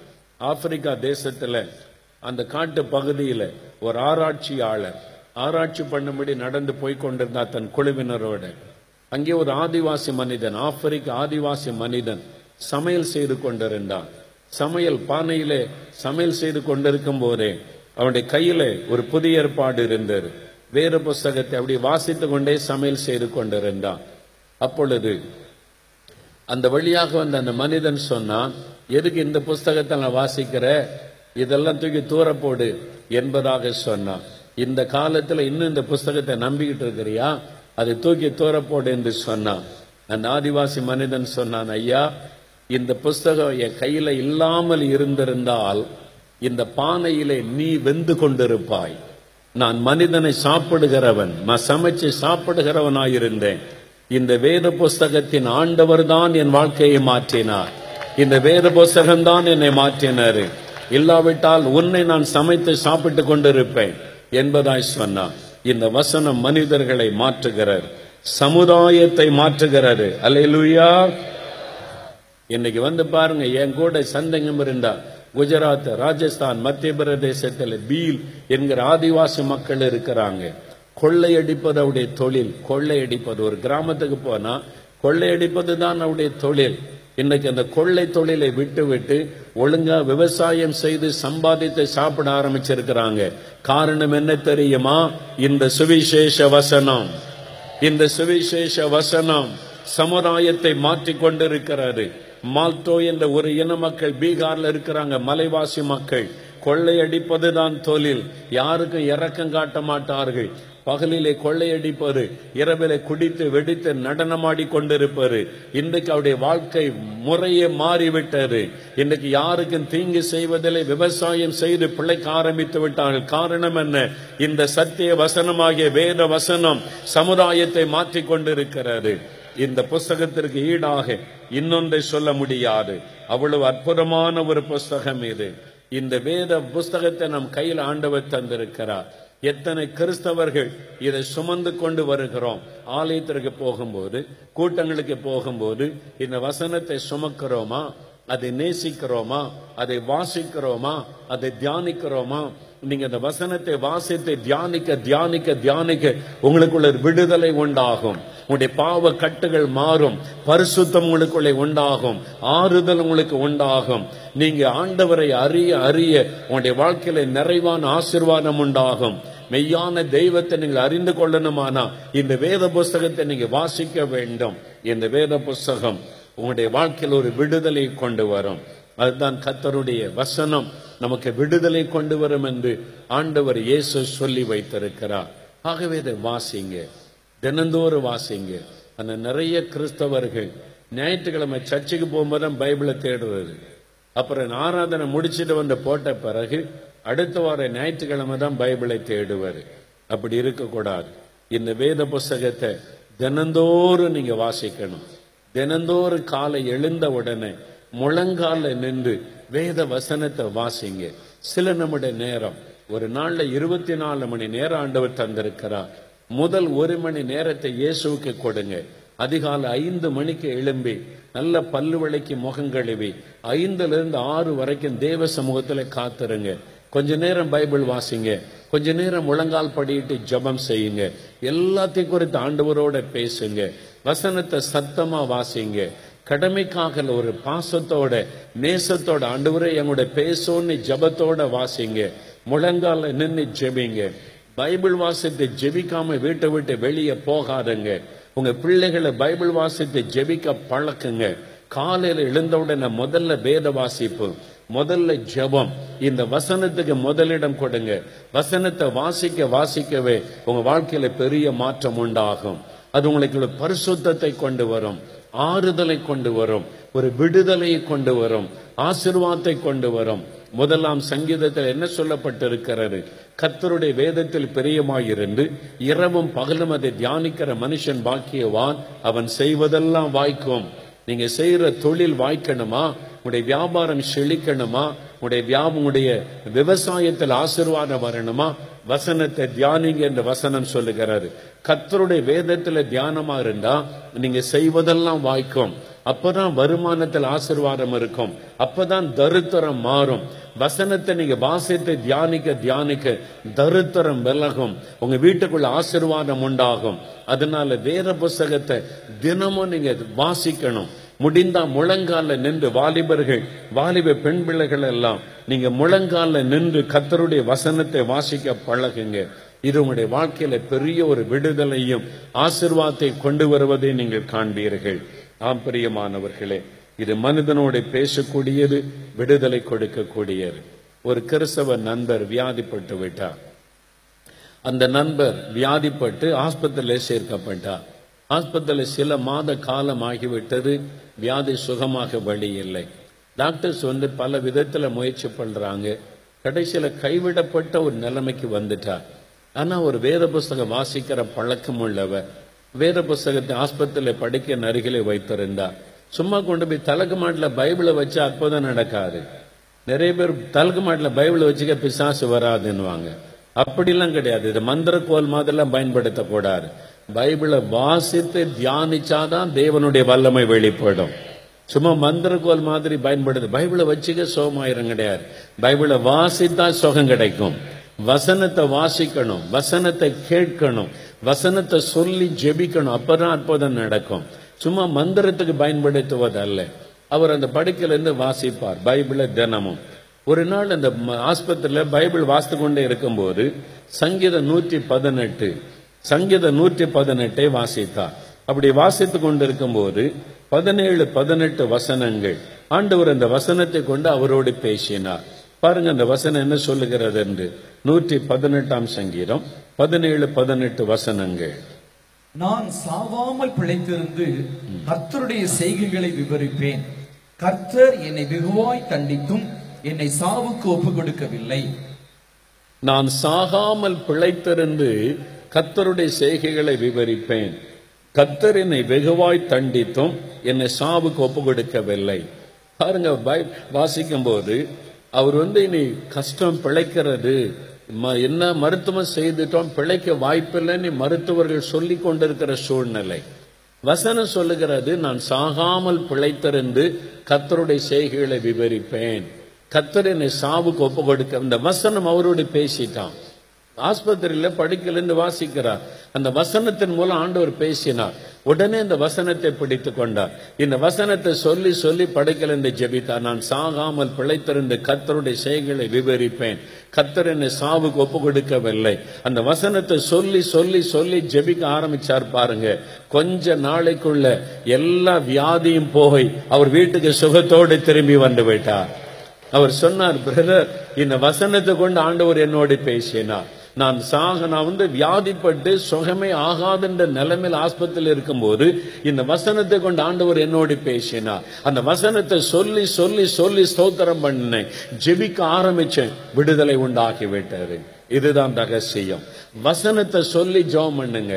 உம்முடைய தழும்புகளால் நான் குணமாகிறேன் ஆண்டு வரை உம்முடைய தழும்புகளுக்காக ஸ்தோத்திரம் சொல்லுங்க. வியாதியை நான் உன்னை விட்டு விளக்குவேன் என்று சொல்லி இருக்கிறீர். வியாதி எங்களுடைய குடும்பத்தை விட்டு விலக்கி போடும். வசனத்தை சொல்லி நீங்க ஜெபிக்க ஜெபிக்க அந்த வசனத்தின் ஆசீர்வாதம் உங்களுடைய வீட்டுக்குள் உண்டாகும். அந்த வசனத்தின் பாதுகாப்பு உங்களுடைய வாழ்க்கையிலே உண்டாகும். அந்த வசனத்தின் நன்மைகளை நீங்கள் காண்பீர்கள். அதனால்தான் வசனத்தை நீங்க வாசிக்கணும். இந்த வசனத்தை வாசித்து தியானித்து நீங்க செபிக்கணும் அந்த தினமும் வேதம் வாசிக்க உங்களுக்கு ஒப்ப கொடுங்க பைபிள் கொண்டு வந்தவங்க எல்லாம் உயர்த்தி காண்பீங்க. நல்ல உயர்த்தி காண்பீங்க. பெண்கள் எல்லாரும் கொண்டு வந்திருக்கிறீங்க. ஆண்கள்ல கொஞ்சம் பேர் கொண்டு வந்திருக்கிறாங்க. ஆண்கள்ல நிறைய பேர் கொண்டு வராம கையை கட்டிக்கிட்டு நிக்கிறீங்க. இப்படி. நீங்க வந்ததுக்காக ரொம்ப சந்தோஷம். அடுத்த முறை கூட்டத்துக்கு வரும்போது உங்க கையில பைபிளோட வரணும். ஆமேன்னு சொல்லுங்க. எல்லா ஆண்களும் சரி எல்லாரும் சரி வாலிபர்களும் சரி கூட்டத்துக்கு வரும்போது சர்ச்சுக்கு போகும்போது ஆராதனைக்கு போகும்போது பைபிளோட தான் போகணும் பைபிள் கொண்டு போகணும். ஆமீன் சொல்லுங்க. எல்லா கிறிஸ்- கிறிஸ்தவர்களுக்கு இன்னொரு பெயர் உண்டு. என்ன பெயரு? வேதக்காரங்க. எங்க ஊர்ல அப்படிதான் சொல்லுவாங்க வேதக்காரங்க. வேதத்தை உடையவர்கள். அதனால இந்த வேத புஸ்தகத்தை சுமக்கணும். எல்லா கிறிஸ்தவர்களும் வேதத்தை சுமக்கணும். ஆமீன் சொல்லுங்க.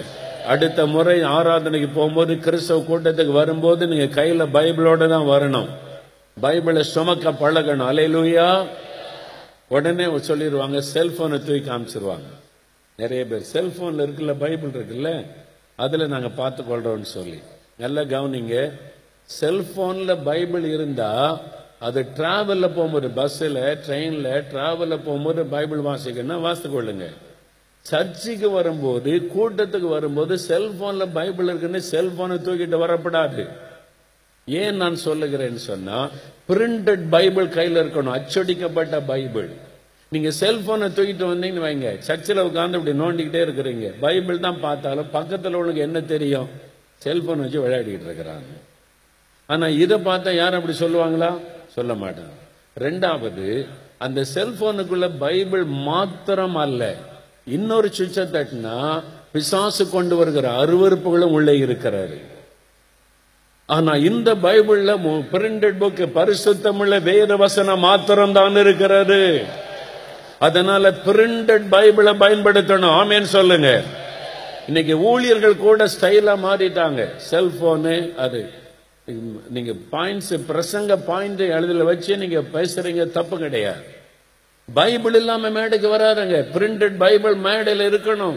பைபிள் ஊழியக்காரன் கையில இருக்கணும். அப்பதான் பாக்குற விசுவாசிகள் நம்முடைய பாஸ்டர் இந்த ஊழியக்காரர் வேத புஸ்தகத்தை பேசுறான்னு எடுத்துக்கொள்வாங்க எத்தனை மாடனான கருவிகள் வந்தாலும் அச்சடிக்கப்பட்ட வேத புஸ்தகம் நம்ம கையில் இருக்க வேண்டும்.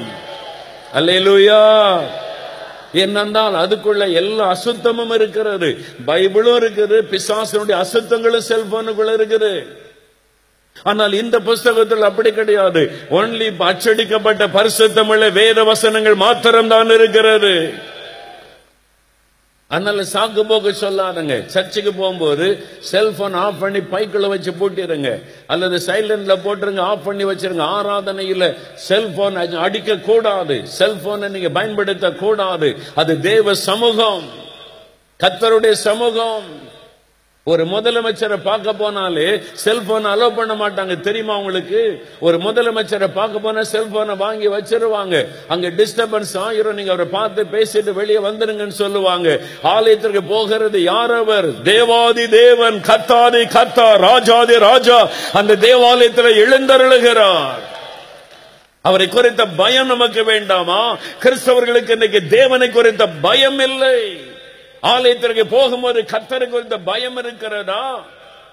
சிலர் பின்னால பெஞ்சில உட்கார்ந்துட்டு பிரசங்க அங்க போதகர் பண்ணிக்கிட்டே இருப்பார். ஆராதனை நடந்துகிட்டே இருக்கும். உடனே செல்போன்ல காதில் வச்சு ஸ்டைல எழுப்பி வெளியே போறாரு. இனிமேல் ஆராதனை நேரத்துல செல்போனை காதுல வச்சுட்டு வெளியே எழும்பி போன உனக்கு நரகம் நிச்சயம்தான். விளையாடுற தேவ சமூகத்துல இயேசுக்கு பயம் இருக்கிறதா உனக்கிறது கிறிஸ்தவன் என்று சொல்லிக் கொள்ளுகிறாய். ஆலயத்திற்குள்ளே வரும் பொழுது ஏசு அங்க இருக்கிறார் என்ற உணர்வு இருக்கிறதா உனக்கு? அது என்ன சங்கம் நடக்கிற இடமா? அங்க என்ன வியாபாரம் நடக்கிற இடமா? தேவாதி தேவன் பிரசன்னமாகிற இடம். கத்தரை கொண்ட பயம் உனக்கு இருக்க வேண்டும். அவன் தான் கிறிஸ்தவன். அரசியல் பண்ண ஆலயத்துக்கு வருகிறாயா? சபிக்கப்பட்டு போவாய். குடும்பம் பாழாய் போய்விடும். டோன்ட் பிளே வித் காட் ஒரு பக்கம் ஒரு அன்புள்ளவர் இன்னொரு பக்கம் எரிச்சல் உள்ளவர் தேவன் என்பதை அறிந்து கொள். அவர் எரிச்சல் உள்ள ஒரு தேவன். ஒரு பக்கம் அன்புள்ளவர் அவர் இரக்கம் உள்ளவர் மனதுருக்கம் உள்ளவர். அவருடைய சமூகத்தை அசட்டை பண்ணினால் சாபமாய் மாறிவிடும். செல்போன் எடுத்துக்கொண்டு ஆலயத்தில் உட்கார்ந்து கொண்டு செல்போன்ல பேசிக்கொண்டு நீ ரொம்ப அவ்வளவு பெரிய பிஸியா? ஆண்டவரை விட பிஸியா நீ? இயேசுவை விட நீ பெரிய ஆளாகி விட்டாயா? உன் வியாபாரம் நஷ்டமாகிவிடும் என்பதை அறிந்து கொள். உன் பணத்தை ஆண்டவர் பிடுங்கி போடுவார் என்பதை அறிந்து கொள். உன் பெருமைகளை வீட்டிலே வைத்துக் கொள். ஆலயத்திற்கு வரும் பொழுது தாழ்மை. அது தேவ சமூகம்.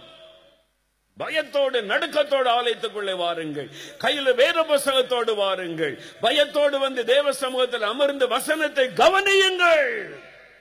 கத்தருடைய வசனத்துக்கு நடுங்குகிறவனையே நான் நோக்கி பார்ப்பேன் என்று ஆண்டவர் சொல்லுகிறார்.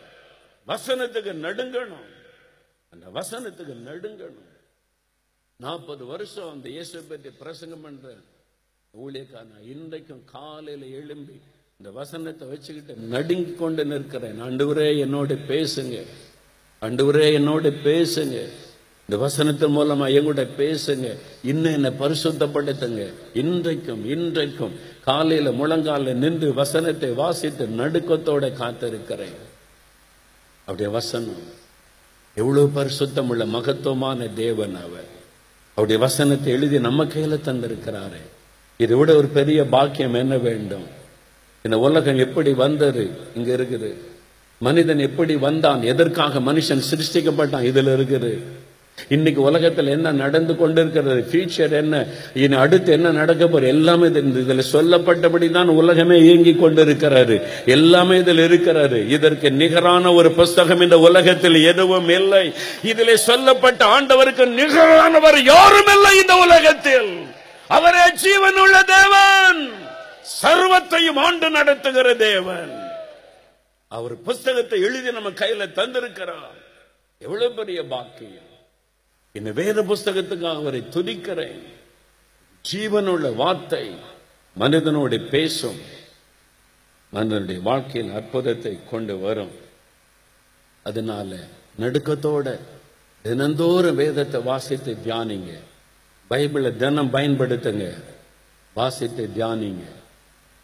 ஆண்டவர் உங்களுக்கு விடுதலை நீங்க வசனத்தை வாசிக்க வாசிக்க வாசிக்க உங்க வீட்டுக்குள்ள மாற்றம் வரும்.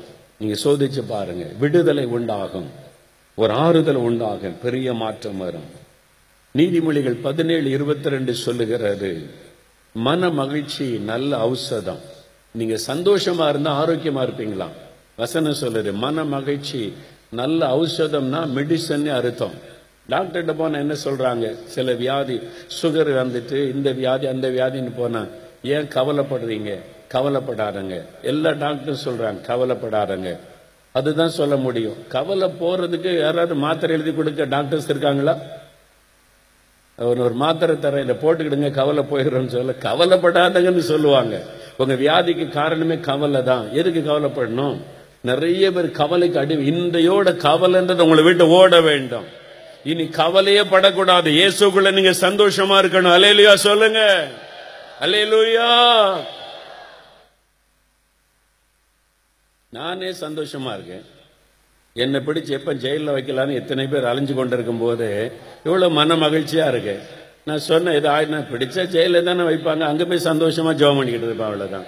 எங்க போனாலும் அதானே செய்ய போறோம்? நானே கவலை இல்லாம சந்தோஷமா இருக்கேன். எது கவலை பண்ணும் மனுஷன் என்ன செஞ்சிட முடியும் இந்த உலகத்தில்? என்ன பிரச்சனை? நம்மளை என்ன பண்ணிட முடியும்? இயேசு நமக்கு இருக்கிறாருங்க. ஜெயிலில் போனாலும் அங்கே என் கூட இயேசு வருவார்.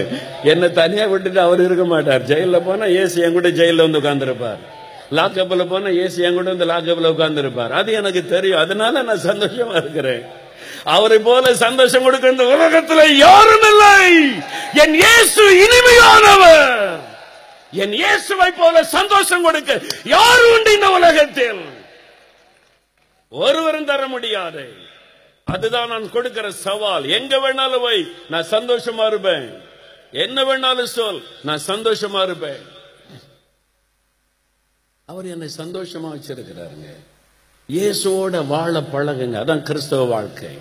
இயேசுவோட இருக்க பழகுங்க. தினமும் அவரோட பேசுங்க. தினமும் வசனத்தை வாசிங்க. ஆண்டோடைய பிரசன்னத்தை உங்க வீட்டுக்குள்ள வைத்துக் கொள்ளுங்க நல்ல பாட்டு பாடி ஜபம் பண்ணி தேவ பிரசன்ன வீட்டுக்குள்ள இருக்கட்டும். நீங்க சந்தோஷமா இருக்கலாம்.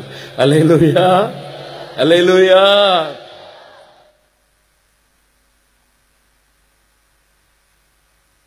ரோமருடைய ஆட்சி காலத்துல நீரோ மன்னன் கிறிஸ்தவர்களை இயேசுவை அறிவிச்சதுக்காக சிங்கத்துக்கு முன்னால போட்டான் சிங்கம் கடிச்சு கொதறி பிள்ளைகளை பெற்றோருடைய கண் முன்னால சாப்பிடும். ஒருத்தர் அளவில்லை சந்தோஷமா தேவனை துதித்து பாடினார்கள். அவங்க அடைஞ்ச பாட்டுக்கு முன்னால இதெல்லாம் ஒன்றுமில்லை. நத்திங் என் இயேசு சிலுவையில் அடைந்த பாடுகளுக்கு முன்னால நிந்தை அவமானத்தை அவர் சகித்தார். அதுக்கு முன்னால் இதெல்லாம் ஒன்றுமில்லை. இயேசு எவ்வளோ நமக்கு சந்தோஷம் கொடுக்கிறார். நம்ம சந்தோஷமா வைக்க சிலுவையில் தன்னையே பலியாய் கொடுத்தார் சந்தோஷமா இருக்கு எதுக்கு கவலையா இருக்கிறீங்க? இன்னைக்கு கவலை உங்களை விட்டு ஓடி ஆகணும். கவலையை கொண்டு வருகிற பிசாசை விரட்டி ஆகணும். இன்றிலிருந்து ஒருத்தர் வீட்டுக்குள்ள கவலைன்றது இருக்க கூடாது நீங்க ஏசு எங்க கூட இருக்கிறார். அவர் பார்த்து கொள்ளுவார்னு சந்தோஷமா இருக்கணும். கடன் பிரச்சனையை அவர் பார்த்து கொள்ளுவார். வியாதியோ அவர் பார்த்து கொள்ளுவார். இந்த பிரச்சனையை அவர் பார்த்து கொள்ளுவார். நீங்க சந்தோஷமா இருங்க. பிசாசு உங்களை விட்டு ஓடி போய் விடுவான். வீட்டை விட்டு ஓடிடுவான். சந்தோஷமா இருங்க. நான் சாத்தனை பார்த்து சொல்லுவேன் நான் துக்கப்படணும் பயப்படணும் தானே நீ நினைக்கிற பிசாசு. நீ என்னை பயப்படுத்த முடியாது என்னை துக்கப்படுத்த முடியாது. ஏன் தெரியுமா? உன் தலையை மிதித்த இயேசு என் கூட இருக்கிறாரு. உன்னை காலன்களை இயேசு நசிக்க போட்ட இயேசு என்னோடு இருக்கிறார். என்னை நீ பயப்படுத்த முடியாது என்னை நீ துக்கப்படுத்த முடியாது. சாத்தனை பார்த்து சொல்லு ஆண்டவரே உமக்கு ஸ்தோத்திரம். நான் சந்தோஷமா இருக்கிறேன். ஆண்டு சொல்லுவார் மகனே சந்தோஷமா இருக்கிறியா? இதெல்லாம் நடக்குது உனக்கு விரோதமா இதெல்லாம் நடக்குதே. சந்தோஷம் நான் சந்தோஷமா இருக்கேன். நீங்க ஏன்ட்டு இருக்கும்போது நான் துக்கப்படணும்? அல்லையா சொல்லுங்க. இயேசு நம்மோட இருக்கிறாருங்க. அதுதான் கிறிஸ்தவ வாழ்க்கை. அதுக்கு தான் இயேசு நமக்காக ரத்தம் சிந்தி மறித்து உயிர்த்தெழுந்தவன் கூட இருக்கிறேன்னு சொல்லி இருக்கிறான் அல்லையா அவருக்காக மறிக்க வேண்டியது வந்தாலும் மகிழ்ச்சியோடு அவரை துதித்து கொண்டே மறிக்கலாம் அவ்வளவு பெரிய பாக்கியத்தை இயேசு நமக்கு தந்திருக்கிறார். சந்தோஷமா இருங்க. எதுக்கு துக்கமா இருக்கீங்க? இன்னிலிருந்து ஒரு கிறிஸ்தவர்கள் இங்க கூட்டத்துக்கு வந்தவங்க துக்கத்தோடு இருக்கவே கூடாது. நீங்க கத்தர்களை மகிழ்ச்சியா இருக்கிறேன்னு சொல்லணும். அல்லேலுயா சொல்லுங்க. எல்லாத்தையும் அவர் பார்த்துக்கிடுவார் உதவி செய்வார். நீங்க வசனத்தை வாசித்து அதன்படி வாழ மாத்திரம் ஒப்பு கொடுங்க நீங்க சரியா இருங்க. காலையில் எழும்பி பைபிள் வாசிங்க ஜோம் பண்ணுங்க பரிசுத்தமா வாழ ஒப்பு கொடுங்க வசனத்தை வாசிங்க. உங்க குடும்பம் முழுவதும் நல்ல இயேசுடைய ரத்தத்தை தெளிங்க பாட்டு பாடுங்க துதிங்க கரெக்டா இருந்தீங்கன்னா நீங்க சந்தோஷமா இருக்கலாம். ஜோமம் பண்றது கிடையாது பைபிளும் வாசிக்கிறது கிடையாது சர்ச்சுக்கும் ஒழுங்கா போறது கிடையாது. எப்படி சந்தோஷமா இருக்க முடியும்? சின்ன காரியம் தான் ஆண்டவர் கேட்கிறார். அதை நம்ம செய்யக்கூடாதா? இன்னிலிருந்து செய்வோன்றவங்களை கை வைத்து அலையிலையா சொல்லுங்க. இனி காலையில் உங்க வீட்டில் பாட்டு சத்தம் கேட்கணும். க- பிள்ளைகளெல்லாம் உட்கார வச்சு நல்லா ரெண்டு பாட்டு பாடி துதித்து ஜெபிக்கணும். அலையிலூயா கடைசியாக நம்முடைய ஒரு விடுதலையின் ஆசீர்வாதம். எல்லா பிரச்சனை விடுதலை கொடுக்க ஆண்டவர் கொடுக்கிற இன்னொரு ஆசீர்வாதம். ரெண்டு கொரிந்தியர் மூன்று பதினேழு வாசிக்க கேட்போம். ரெண்டு கொரிந்தியர் மூன்று பதினேழு.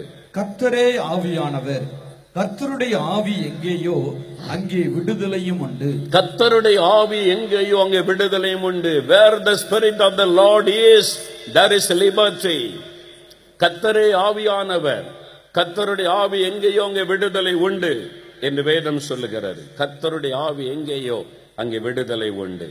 பரிசுத்த ஆவியானவர். முதல்ல இயேசுடைய ரத்தம் நம்மை விடுதலையாக்குகிறது. அந்த ரத்தத்தை சொல்லி சொல்லி ஜோம் பண்ணுங்க. ரெண்டாவது வேத வசனம். தினமும் வேதத்தை வாசிங்க ஜோம் பண்ணுங்க.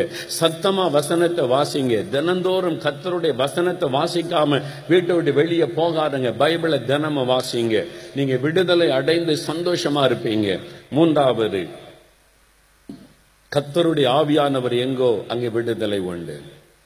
பரிசு தாவியானவர் நமக்கு விடுதலை தருகிறவர். அதுக்கு தான் ஆண்டவர் ஆவியானவரை அனுப்பினார். யோவான் பதினான்கு பதினாறுல இயேசு சொல்லுகிறார் வேறொரு தேற்றரவாளன்.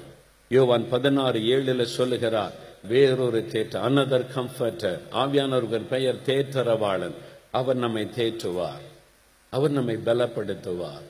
ஆவியானவர் நம்மோடு பேசி நம்மை தேற்றுவார். மகளே ஏன் கவலைப்படுற? ஏன் பயப்படுற? ஏன் துக்கமா இருக்கிற? அவர் நம்மை தேற்றுவார். இயேசு எப்படி நம்மோடு பேசுவாரோ? இன்றைக்கு பரிசுத்த ஆவியானவரை நமக்கு தந்திருக்கிறார். அந்த ஆவியானவர் நம்மை தேற்றுவார் நம்மை தைரியப்படுத்துவார் நம்மை பலப்படுத்துவார் நமக்கு ஆறுதல் சொல்லுவார். அவர் தேற்றரவாளன் அது மாத்திரமல்ல. யோவான் ஏழாம் அதிகாரம் இருபத்தி நாலாம் வசனத்தில் ஒரு மனிதன் கதறுகிறான்.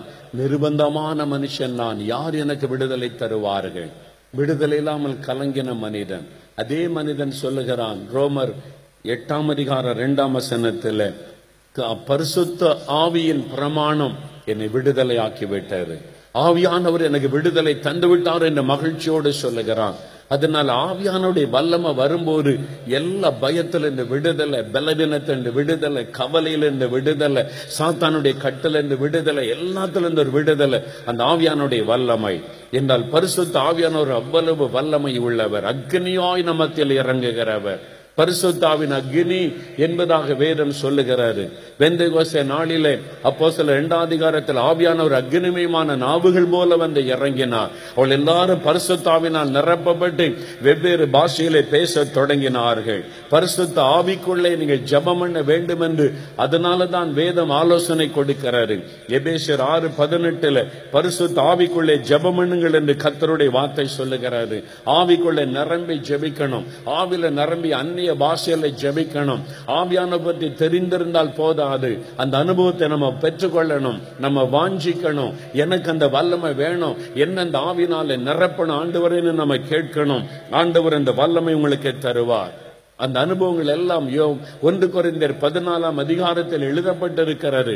வாசித்து பாருங்க இந்த ஆவியானவர் கொடுக்கிற அற்புதமான அனுபவங்கள் தேவனோடு பேசுகிற அனுபவம் தேவனுடைய குரலை கேட்கிற அனுபவம் தேவனோடு நெருங்கி நடக்க முடியாத ஆவிக்குரிய வரங்கள் இதெல்லாம் அந்த பரிசுத்த ஆவியானவர் நமக்கு தருகிறார். அதை பெற்றுக்கொள்ள வேண்டும். அது மாத்திரமல்ல அப்போஸ்தலர் ஒன்றாம் அதிகாரம் எட்டாம் வசனத்தை வாசிக்கும் போது பரிசுத்த ஆவி உடத்தில் வரும்போது நீங்கள் வல்லமையை பெற்றுக் கொள்வீர்கள். You shall receive power when whole holy will come up on you என்ன வல்லமை அது? அது பாவத்தை மேற்கொள்ளக்கூடிய வல்லமை சோதனைகளை மேற்கொள்ளக்கூடிய வல்லமை அது போராட்டங்களை மேற்கொள்ளக்கூடிய வல்லமை கவலைகளை மேற்கொள்ளக்கூடிய வல்லமை. அந்த வல்லமை தருகிற பரிசு தாவியானவர். அந்த ஆவியானுடைய வல்லமை உங்களுக்குள் வந்துவிட்டால் எந்த வல்லமைகளையும் உங்களால் மேற்கொள்ள முடியும்? எந்த பிசாசின் கிரியைகளையும் உங்களால் மேற்கொள்ள முடியும்? எந்த சூழ்நிலைகளையும் உங்களால் மேற்கொள்ள முடியும்? அந்த வல்லமை தருகிறவர் பரிசுத்த ஆவியானவர் அதனால்தான் பரிசுத்த ஆவியானவர் வரும்போது நீங்கள் பலன் அடைவீர்கள் என்று வேதம் சொல்லுகிறது. நம் ஒவ்வொருவருக்கும் இந்த வல்லமை தேவை. ஏன் இன்னைக்கு அநேக கிறிஸ்தவர்கள் பயம் கலக்கம். யாரோ பில்லி சொன்ன பண்ணிட்டாங்களே. ஐயோ ஏதோ ஒரு பாதிப்பு வந்து விட்டது இனி என்ன செய்வேன்? செத்த போடலாமன்னு கலங்க காரணம் என்ன? நமக்குள்ள ஒரு வல்லமை இல்லை. அந்த வல்லமை தருகிறவர் பரிசுத்த ஆவியானவர். நம்முடைய தேவன் வல்லமையின் தேவன். ஒவ்வொரு கிறிஸ்தவர்களும் வல்லமை உள்ளவர்களாய் இருக்க வேண்டும். எதுக்கும் பயப்படாதபடி எந்த காரியத்தை மேற்கொள்ளுகிறவர்களாய் மன தைரியம் உள்ளவர்களாய் மகிழ்ச்சியான வாழ்க்கை வாழ வேண்டும் என்று ஆண்டவர் விரும்புகிறார். அதற்காகத்தான் பரிசுத்த ஆவியானவரை ஆண்டவர் நமக்கு தந்திருக்கிறார். அந்த ஆவியானுடைய வல்லமை வரும் பொழுது எந்த சூழ்நிலையில நீங்கள் மகிழ்ந்து துதிப்பீர்கள்? நீங்க அந்த ஆவியானுடைய வல்லமை வந்த உடனே உங்களுக்கு பயம் போயிரும். கவலை போயிரும். டிப்ரெஷன் மன அழுத்தம் போயிரும். உங்களுடைய சரீரத்தில் இருக்கிற கட்டுகள் மாறிடும் பெரிய விடுதலை உண்டாகும். ஆனால் தாவியானவர் எங்கோ அங்கே விடுதலை உண்டு. எபேசர் ஐந்து பதினெட்டுல எப்பொழுதும் பரிசுத்தாவிக்குள்ளே ஜெபம் பண்ணுங்கள் என்று வேதம் சொல்லுகிறார். தினமும் ஆவில நிரம்பி ஜபம் பண்ணுங்க. நல்ல வீட்டில பரிசுத்த ஆவிக்குள்ளே நிரம்பி ஜெபம் பண்ணுங்க. ஆவியானவர் கொடுக்கிற அந்நிய பாஷையில தேவனை துதித்து பாடி நல்ல ஜெபம் பண்ணுங்க.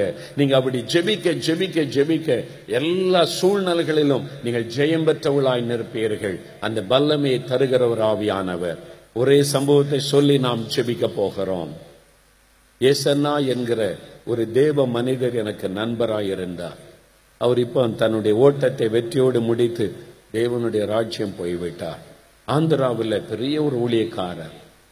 அவருடைய தலைமை சபையில மாத்திரம் ஐம்பதாயிரத்துக்கும் அதிகமான மக்கள் ஞாயிற்றுக்கிழமை ஆராதனைக்கு வருவார்கள். ஆயிரம் திருச்சபைக்கு மேலாக அவர் ஸ்தாபித்தவர். நல்ல ஒரு தேவ மனிதர் எனக்கு ஒரு நல்ல நண்பர்.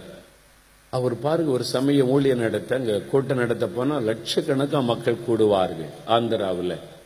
ஒரு கூட்டத்துக்கு போன போது அவருடைய குழுவினர் பாட்டு பாடி கொண்டிருந்தாங்க அவர் அப்படி வெளியில அந்த கீழே சேர் போட்டு உட்கார்ந்துருந்தார். பாட்டு முடிந்த உடனே மேடையில் ஏறி பிரசங்கம் பண்ணேன். அப்போ ஒரு கிராமத்திலிருந்து வந்த ஒரு குடும்பத்தா தாயும் தகப்பனும் ஒரு வாலிப பையனை கூட்டி கொண்டு வந்தார்கள். அவனால் நடக்க முடியாது. தவழ்ந்து கொண்டே வந்தான். கால் வளைந்திருந்தது. அவனுக்கு முடக்கு வாதம் கால் முடக்கி இருந்தது. அப்படியே தவழ்ந்து கொண்டே வந்தான். நாலு காலில். அந்த தா இந்த பெற்றோர் வந்து சொன்னாங்க ஐயா நாங்கள் தூரத்துலேருந்து வர்றோம். கிராமத்தில் இருந்து இந்த கூட்டம் முடிஞ்சு பஸ் எங்களுக்கு இல்லை. இப்பவே ஒரு ஜோம் பண்ணுங்க என் பையனுக்குன்றாங்க அவர் அப்படி பார்த்தா அந்த பையன் நடக்க முடியாம கால் வளைஞ்சிருக்கிட்டு அப்படி உட்கார்ந்து இருக்கிறான் அவர் சொன்னார் அம்மா நான் பிரசங்கம் பண்ண போகிறேன். பிரசங்கம் முடிச்ச பிறகுதான் நான் ஜோம் பண்ணுவேன்னு சொன்னார். இவங்க சொன்னாங்க இல்லை ஐயா நாங்கள் கூட்டம் முடிஞ்ச பிறகு பஸ் இல்லை. கொஞ்ச நேரம் பிரசங்கம் கேட்டுட்டு போயிடும் இப்பவே ஒரு ஜோம் பண்ணுங்கன்னு அவங்க ரொம்ப தொந்தரவு பண்ணதுனால பாவம் ஏழை மக்கள் எங்கேயோ தூரத்துலேருந்து வந்திருக்கிறாங்களேன்னு சொல்லி சரி பையனை வர சொல்லுங்கன்னா வந்தான் நாலு காலில் வந்து நின்றான் அவனை பார்த்து அவர் கேட்டார் தம்பி உனக்கு நான் எதற்காக ஜெபம் பண்ண வேண்டும்னு கேட்டான் அவன் நடக்க முடியாமல் வந்திருக்கான். கால் சுகமாகணும்னு பெற்றோர் கேட்குறாங்க ஆனால் இந்த ஊழியக்காரர் கேட்குறாரு உனக்கு நான் எதுக்கு ஜெபம் பண்ணணும்? அந்த பையன் உடனே சொல்கிறான் ஐயா நான் பரிசுத்தாவினால் நிரப்ப பண்ணு எனக்கா ஜெபம் பண்ணுங்கன்னு. இவருக்கு ஆச்சரியம். நடக்க முடியல நொண்டியா இருக்கிறான். சுகத்துக்கு ஜெபம் பண்ணுவான்னு கேட்ட நினைப்பேன் கேட்பான்னு நினைச்சா பரிசுத்தாவினா நிரப்பன்னு சொல்றானு. எதுக்கு உனக்கு பரிசுத்த ஆவியானவர் வேணும்னு கேட்டா? பரிசுத்தாவினா நிரப்பப்பட்டு ஆண்டவர்கிட்ட பேசலாமாமே? நானும் ஆண்டவரோட பேசணும். அவரோட நெருங்கி வாழணும் அதுக்கு அந்த அபிஷேகம் வேணும்னு கேட்டான் இவருக்கு ரொம்ப சந்தோஷம். நீ ரொம்ப தாகத்தோடு இருக்கிற நான் ஜெபிக்கிறேன்னு சொல்லி கரத்தை நீட்டி ஆண்டவரே இவனை பரிசுத்தாவினால் நிரப்பன்னு இவர் ஆவில நிரம்பி அந்நிய பாஷையில் அப்படியே கயத்தை உயர்த்தி ஜோம் பண்ணி கொண்டிருந்தான் கொஞ்ச நேரத்தில் ஆவியானுடைய வல்லம் அவன் மேல இறங்கினார். அவன் ஆவில நிரம்பி அந்நிய பாஷை பேச ஆரம்பித்தான். அப்படியே அவன் துதிக்க ஆரம்பித்தான். கொஞ்ச நேரம் கழிச்சு அவர் கண்ணை திறந்து பார்த்தா இங்க இருந்த அவனை பையனை காணவில்லை. என்னடா இங்கதான் இருந்தா பையனை காணுமே நீ பார்த்தா அவன் தூரத்துல துள்ளி குதித்து நடனமாடி ஆண்டவரை துதித்து கொண்டிருக்கிறான். வளைந்திருந்த கால் நேராகிவிட்டாரு அவன் எளிமை நடக்கிறான் இப்பொழுது. அவர் சுகத்துக்காக ஜெபமே பண்ணல. என்ன நடந்ததுன்னு பார்த்தா ஆவியானவர் எங்கோ அங்கே விடுதலை உண்டு. ஆவியானுடைய வல்லமை இறங்கின உடனே வியாதியின் கட்டுகள் அறுக்கப்பட்டது. நோயின் கட்டுகள் அறுக்கப்பட்டது. உடனே விடுதலை. அதுதான் இன்றைக்கு நடக்க போகிறது. ஆவியானுடைய வல்லம் உங்க மேல இறங்கும் பொழுது கட்டுகள் அறுக்கப்பட போகிறது. நோய்கள் மறைய போகிறது. விடுதலை சுகம் உண்டாக போகிறது. எத்தனை பேர் விசுவாசிக்கிறீர்கள்? ஜெபிக்க எழுந்து நிற்கலாம். எல்லாரும் ஜெபம்